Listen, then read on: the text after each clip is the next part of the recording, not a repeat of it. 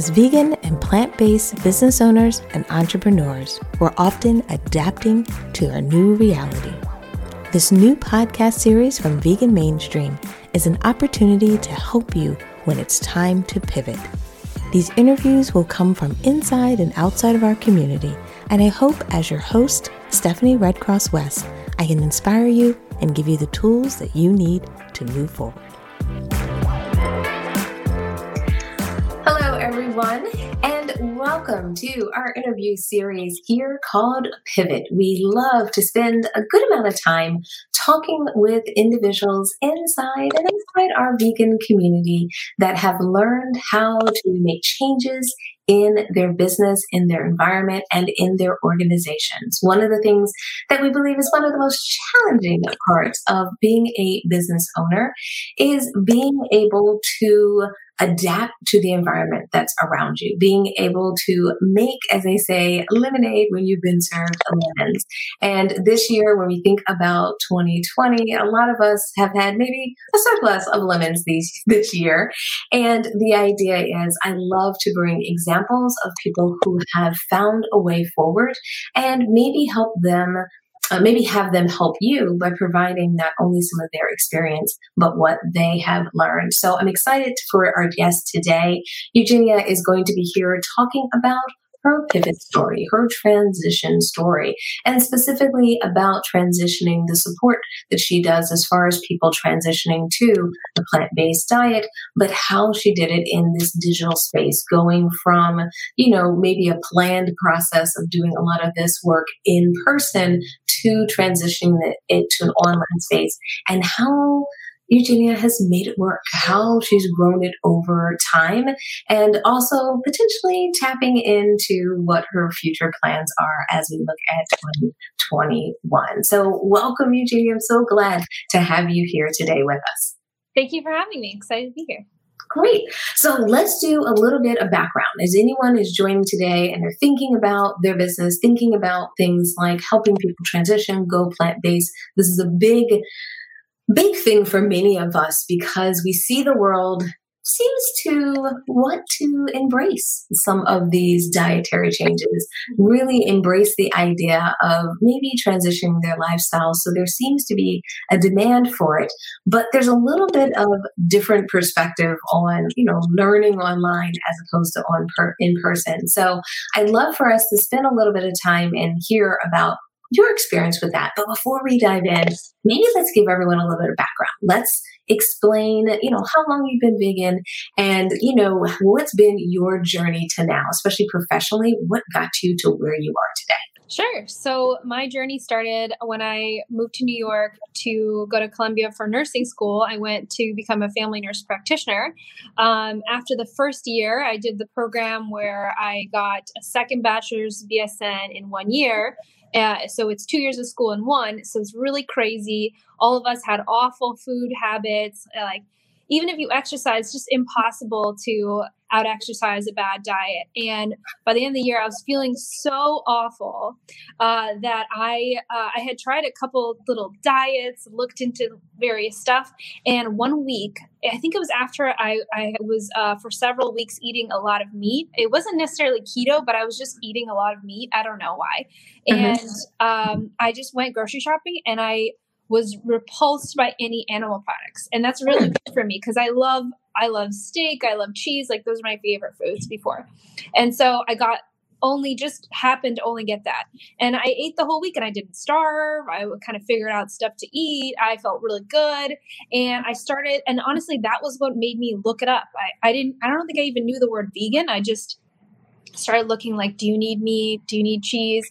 And the research just kept piling in and i discovered all these documentaries and books and the uh, the china study book was what came was really what just nailed my scientific brain in. Mm-hmm. and then while i finished my schooling in columbia so the next two years i was shocked. We never talked about nutrition. We never talked about preventative um, preventative lifestyle changes. It was like maybe 15 minutes and the entire two year program was yeah okay you know what's the first line for anything? Hypertension diabetes um, cancer it's lifestyle changes but then it was always okay three six months of lifestyle changes and now let's dive into what you're really going to be doing which is prescribing medications and adjusting them and doing labs.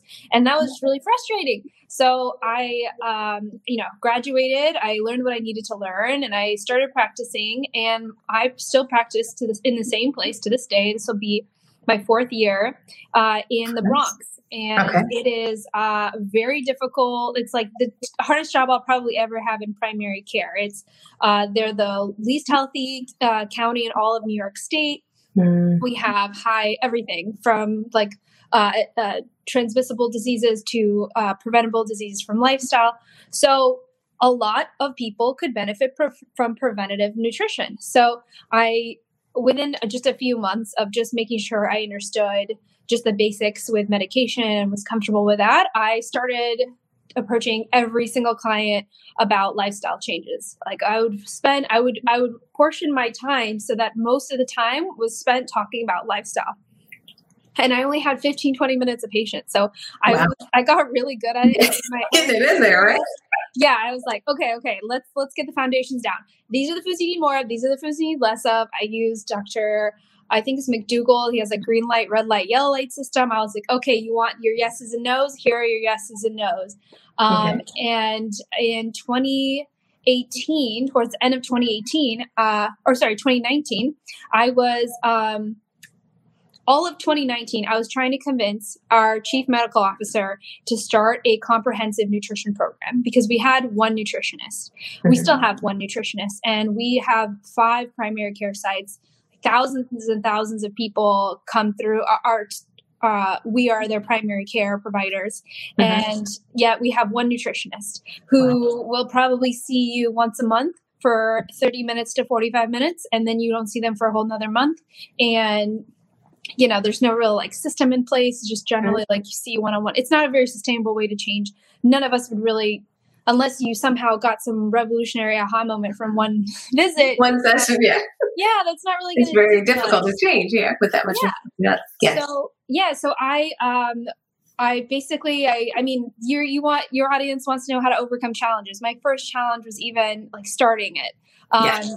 I was not trying to hide that I was promoting plant based. Every clinician at my organization knows that I am vegan. I try to use the word plant based to try and make it not so it's more softer sometimes delivery. I understand that. Yeah. Yeah. In the but, environment that you're in. Mm-hmm, and but, but we knew where you were going. Say that again. So, but we know where you were going. We were going yes. to vegan. Yes. yes.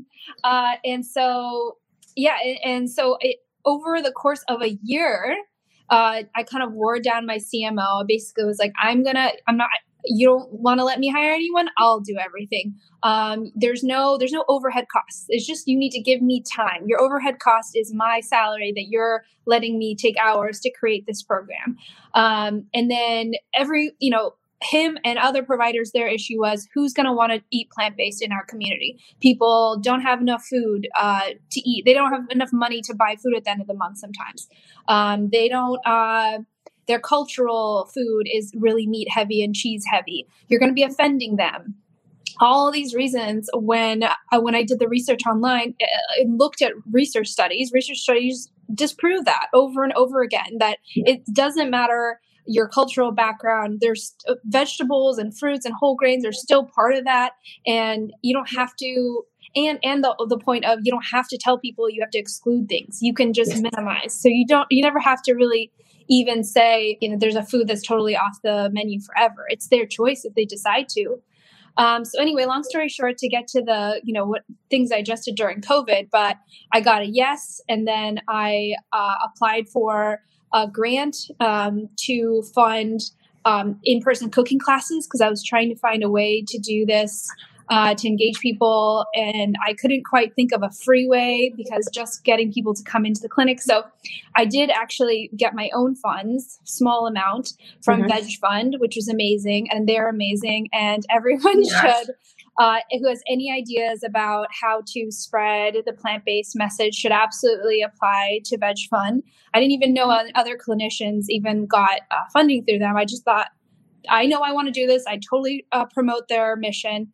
And so they were the ones who first believed in me and gave me the funds to do this. So we started out. So the program was just like you you implied in the beginning, entirely in person classes. Yes. My whole draw was I will give everyone a sample of a plant based meal during the class. It wasn't always going to be a cooking class, but no matter what, everyone would get a bite of like, you know, banana blueberry oatmeal or mm-hmm. three bean chili or like anything. And I had You're going to win them over with flavor and yes, taste and texture. Know, uh, when I tell people what they need to eat, their first uh, thought is, "Oh, I'm going to be eating bland food for the rest of my life," or oh, "You want to cut out oil and, and sugar? Like this isn't going to be good anymore. I don't eat rice without oil," you know. And so I really wanted to just break those misconceptions, and it was going all right for the first, you know, January 2020, February 2020. The numbers weren't as high as I wanted, but I knew mm-hmm. it was the beginning. And we were yes. only getting the max I had in a group was seven Okay. So, uh, and the room really could only fit 10. So I was almost at my max anyway. Okay. And then COVID hit, and we had to actually totally stop because uh, we, I was, I was uh, pulled to be working in a nursing home. We have a really large portfolio in my in my network, and we have a nursing home with you know really a high risk patients of COVID. There was a COVID outbreak, absolutely, as in pretty much every nursing home mm-hmm. in in at least New York, and um, so I worked there for four months. So okay. that was pretty crazy. It was like pivot, stop, and then when I was able to return back, I returned back in June. I had my day and a half of preparing for this program, and I didn't know what I was going to do. So I racked my brain. Zoom. We all had access to Zoom because we were doing telehealth through Zoom. Mm-hmm. And so, you know, Zoom was the natural next step. Now it was how do we? Do you want me to keep going? Because this is this is like the full story. no, the story's good. The story's okay. good. Yeah. Okay. So um, yeah. So like, okay, we haven't even hit the challenges yet. So yeah. Zoom. Okay. So our patients had only started, not everyone had even been seen by our clinic yet. So post COVID, a lot of people stayed home. A lot of people just didn't go in at all. And okay we were in the middle of trying to figure out how to help our low technology, um, difficult to even call to confirm an appointment population. They mm-hmm. change their numbers all the time. I don't know. There's a million reasons why, but we even have patients who just literally every month that they come in, they have a different phone number. So it was really hard to even uh, track our patients down and get them to not just physically come in to do a virtual appointment, let alone log on when we were on. So now I had to get multiple people at the same time on a call to watch a video and that was i didn't even know so i first i ha- I, recruited one other staff member a medical assistant who ended up uh, having to leave for family medicine m- medical reasons and so i was basically on my own after the first two months but she and i we called every patient and we say, okay. that sounds like a lot of work to call each and every patient but I didn't know what else to do. And so yes. we called every patient. Uh, and you know we would get one yes out of every 10 calls okay. and then we would we would feel good when we had like let's say 10 confirmed and then the call would happen and i would even have her call them all an hour before and two people would show up yeah i was like oh my goodness like all that work all those hours of calling people people promising they're going to be there people who even are like when you're like someone's primary care provider they feel there's just like a level of gratitude that I feel from people that I don't need, but like that's just that just comes from people. If you help them and you mm-hmm. tell them I'm doing this project, they really they want to like be there for you. They feel like they're supporting you. Yes. So, you know, I I know that they genuinely wanted to be there, but for one reason or another, they weren't showing Something up. So I so how did you overcome that hurdle? Yeah. Like is it just time eventually the word getting out, people getting excited about it, or how did you overcome that and be able to increase your attendance? Two and a half months, nothing improving. So I was just racking my brain. I swear, I was thinking about it first thing in the morning. I was thinking about it. I was going to bed. I was thinking about like, what do I do? So I asked them. Of course, that's the first thing you do. You ask your audience, what can we, yes. what can I do? What can I do mm-hmm. easier? And they're just. I kept hearing. I just forget about it.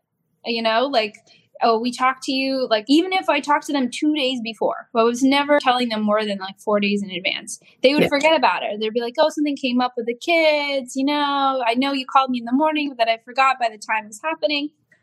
So it was like, well, it's literally impossible for me to call everyone 10 minutes before the call starts. And then I was thinking, okay, maybe I can text them. If they're able to hop on Zoom, they're probably text capable. Mm-hmm. So I was like, okay, let me go ahead and try texting them. Uh, text everyone work? from your phone, even though you copy and paste it. Oh my gosh, such a hard, such hard work too. And you have to type in each number because you're having different numbers. Oh my gosh. So I did that. Uh, um, well, so uh, I'm getting more attention and I am getting access to people in the organization that didn't even know existed. I didn't know we had a media person. I didn't know um, I didn't know any of the people who did data at my organization. So now I am um, kind of buckling down on the data. So I uh, we're going to have a page on our website now to refer people. Uh, so and, and, it'll be very similar to Bellevue's program. Also, they were actually one of the programs that I pitched to my CMO to say this program's in need. It's the only other similar program. It's in Manhattan. We're in the Bronx.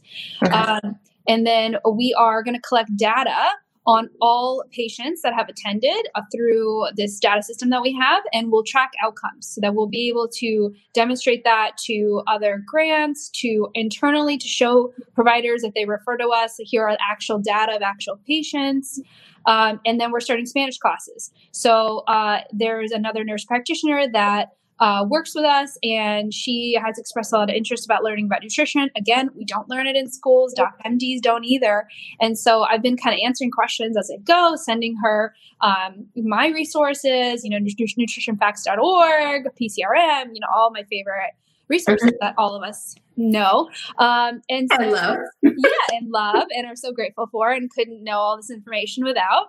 And she was telling me I mean, I, I just had the thought she's Spanish speaking, and she was telling me that she wanted to even read um, How Not to Die in Spanish so she would know the words in Spanish. And I said, Well, you know what?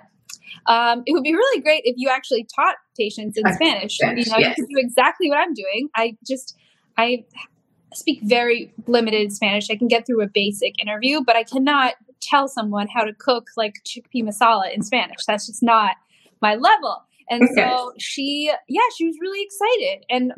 Uh, yeah. And so I think the more people you can bring in in your organization that want to contribute, the greater the excitement spreads and your impact is greater because like you might have these skills that have gotten you this far and that are are you know are the reason that this program even exists but to get to the next level you need other expertise uh, other ideas that you may not even Uh, possibly imagine that you need.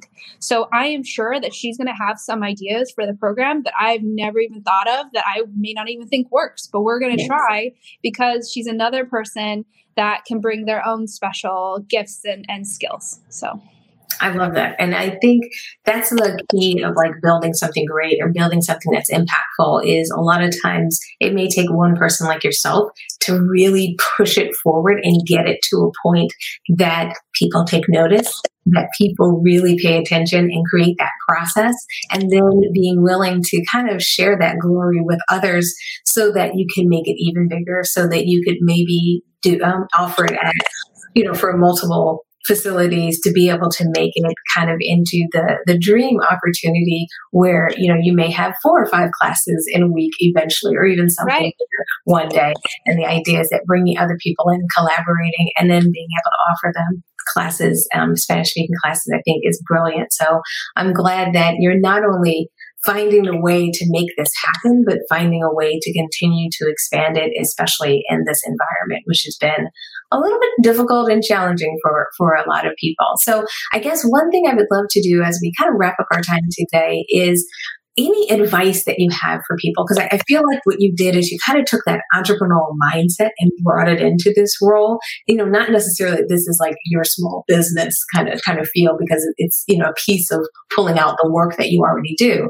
But anything that you would recommend to anyone out there that's trying to get a project like this off the ground, whether it is cooking classes or whether it is another type of project or idea, that resilience that you had and patience that you had to push through. Any recommendations that you have for anyone out there that is trying to start anew during this time? I mean, the things that come to mind seem so obvious to me, but I guess I'm, I'm just a testament that it works is that um, if if your project's uh, existence depends on somebody's permission, then find out what they are motivated by and what their goals are. Whether it's um, you know uh, increasing the bottom line or if it's um, so my my leader is actually fits into the demographic of the types like his background is from the demographics of patients that we treat and so for him, learning about the health outcomes of the health benefits was actually a pro for him. So, um, you know, showing that patients from low income environment, low income I wouldn't say housing, but it's not low income, but people who are low income can still benefit hugely from plant based diets and it's not more expensive. And I gave him even journals that I just brought him for him to take home and look over. And I know him and his wife looked at them because his wife is really into that stuff too. So just finding a way to connect with the exact person that you want to connect with is worth it. Mm-hmm. Um, and then uh, obviously uh, just and so and then the second thing for me that was definitely and i think this is going to be for everyone is making sure that your program uh, doesn't lose money. Uh, because the bottom line is if you make your patients healthier they're ideally not returning back to you right? So um, you don't want to sell that point but you do want to sell that on the way there uh, you'll be helping you'll be helping uh, you, the patients will be coming in more often and then uh, you'll be getting more referrals from outside of the organization. That was that's like a very personal to my or my program but um, sorry, I feel like I explained that really scattered. No, no, no. I think I know what you meant. Yeah, it's not that it's it's aligning the goals, meaning you yeah. want to get people healthy, you want to get them good outcomes, but at the same time, the organization wants to stay afloat. So the question is, how do you get those goals to come together? So if you are helping people, if you can create enough referrals, then that creates a, a, a common goal between the two. They're not they're not fighting against each other because right. if they're fighting against each other, it's hard for this program to continue. Right. And then the more people you can get on board, the better. So if you, you know, if you somehow, I know we're not getting in the room with too many people, but every time I was in the room with anyone who remotely could possibly understand anything about the program, I would tell them about it. So anyone that I've seen in the last two years in my clinic knows that I'm plant based, knows that I, I want to support plant based diets, that I want to help their patients become plant based. So just keep talking about it because you never know someone who might be able to have sway in a room that you're not in or can give you an idea even if they can't do it. There's been so many people who I didn't even think could possibly do anything to advance the program, but I'm just so excited about it, talking about it all the time that it just that they ended up being able to give me their their feedback or connect me to another person. So uh, just always be networking. I know these are all so generic, but it works. Always be networking. Yes, but I think we need reminders sometimes. And then also, I think a lot of people struggle with how much should they talk about it in their job? How much should they talk about it when they're talking to people? Because they don't want to become like the you know the plant-based police they don't want to feel like sometimes they get labeled as like oh, you know here's stephanie showing up with her plant-based stuff again. You know that thing i think sometimes people get concerned about. So i love that you are showing that it's important to speak to talk about it to not hide that because if you want people to be aware of it and you want people to go on the journey they have to be aware that you're an advocate for plant-based um, lifestyles. It doesn't it doesn't work if you yeah, you can't be planning to be the leader of, you know, the, the representative of this program, but also be very covertly plant based and covertly. You want to be aligned how people see you and the position that you get because then it's it's just a big question mark. If I approached my CMO and told them I wanted to start a nutrition program and I'd never ever talked about how important nutrition was to me, that would be a much harder conversation. I would have to spend a year telling him my qualifications of why, because again, we don't get nutrition education in school. So yeah, I never got was questioned about my qualifications, and I don't have to prove anything because I've been talking about it forever. yeah, I love that. I love that. So I think this is such a great example of how to not only bring it into your workplace, how to talk about it, how to get people um, excited about it. And like you said, it's not always the things that sound like, oh my goodness, this is a brand new idea, rip the plastic off of it. No one's ever thought of this before. It's the idea that sometimes we have to do these things and do them consistently. We have to do these things and make sure that people can count on us. Because I love that you said, you know, I picked a time and date for my cooking classes and I did them every single week at the same time because I really do believe in that. When you mix up times, when you move things around, it's hard for people to be consistent and it's hard for people to almost make time in their schedule for what you're doing if it moves around too much. Right. So I really think a lot of this is just consistency, consistency, consistency, consistency in messaging, consistency in delivering the service, and being resilient in making sure that, you know, sometimes things don't you're not able to pull it off the first time you launch something. Sometimes it takes a little bit of maneuver, takes some text messaging, it takes some aggressive text messaging to help you get where you need to go. And I, I really am excited to let people hear the story, hear um, not just the great work that you're doing, but also hear about your success. Because not only is it success in getting the message out, but it's also success in helping people. Thank you. So thank you so much for spending some time with me today. I'm so glad we had a chance. I'm so glad we had a chance to do this live and offer it to everyone. And just in case, if someone wants to get in touch with you, learn more about what you're doing, do you want to give them, I don't know if you have any contact information or yeah. social media accounts that they should be following?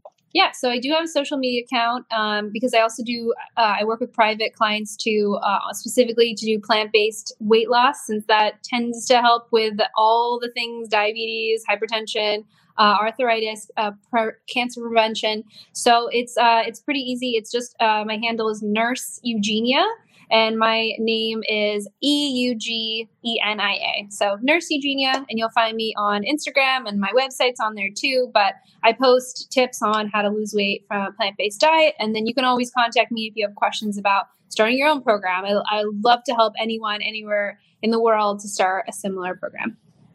Perfect. Well, thanks again. Everyone, please make sure you reach out to Eugenia. Not only are we proud of you as far as a leader in our community, helping make this movement move forward, but also, you know, it's great for anyone who needs some tips and advice. Even us vegans at times need some help because um, it's easy for us to pick up some bad habits or carry our bad habits over into our new vegan lifestyle. So it's great to know that we have someone like yourself who's a nurse who can give us that perspective and also has the experience with offering these classes and helping others. So thank you again for being here. I really appreciate your time. Um, and thank you everyone who has watched this, whether you watch this live or a replay or you're listening to this on our podcast. We really appreciate it. We love to hear your comments. We love your thumbs up and loves and likes. So feel free to do that on these posts. Nudge, nudge. And I look forward to seeing you in our next interview. Bye, everyone.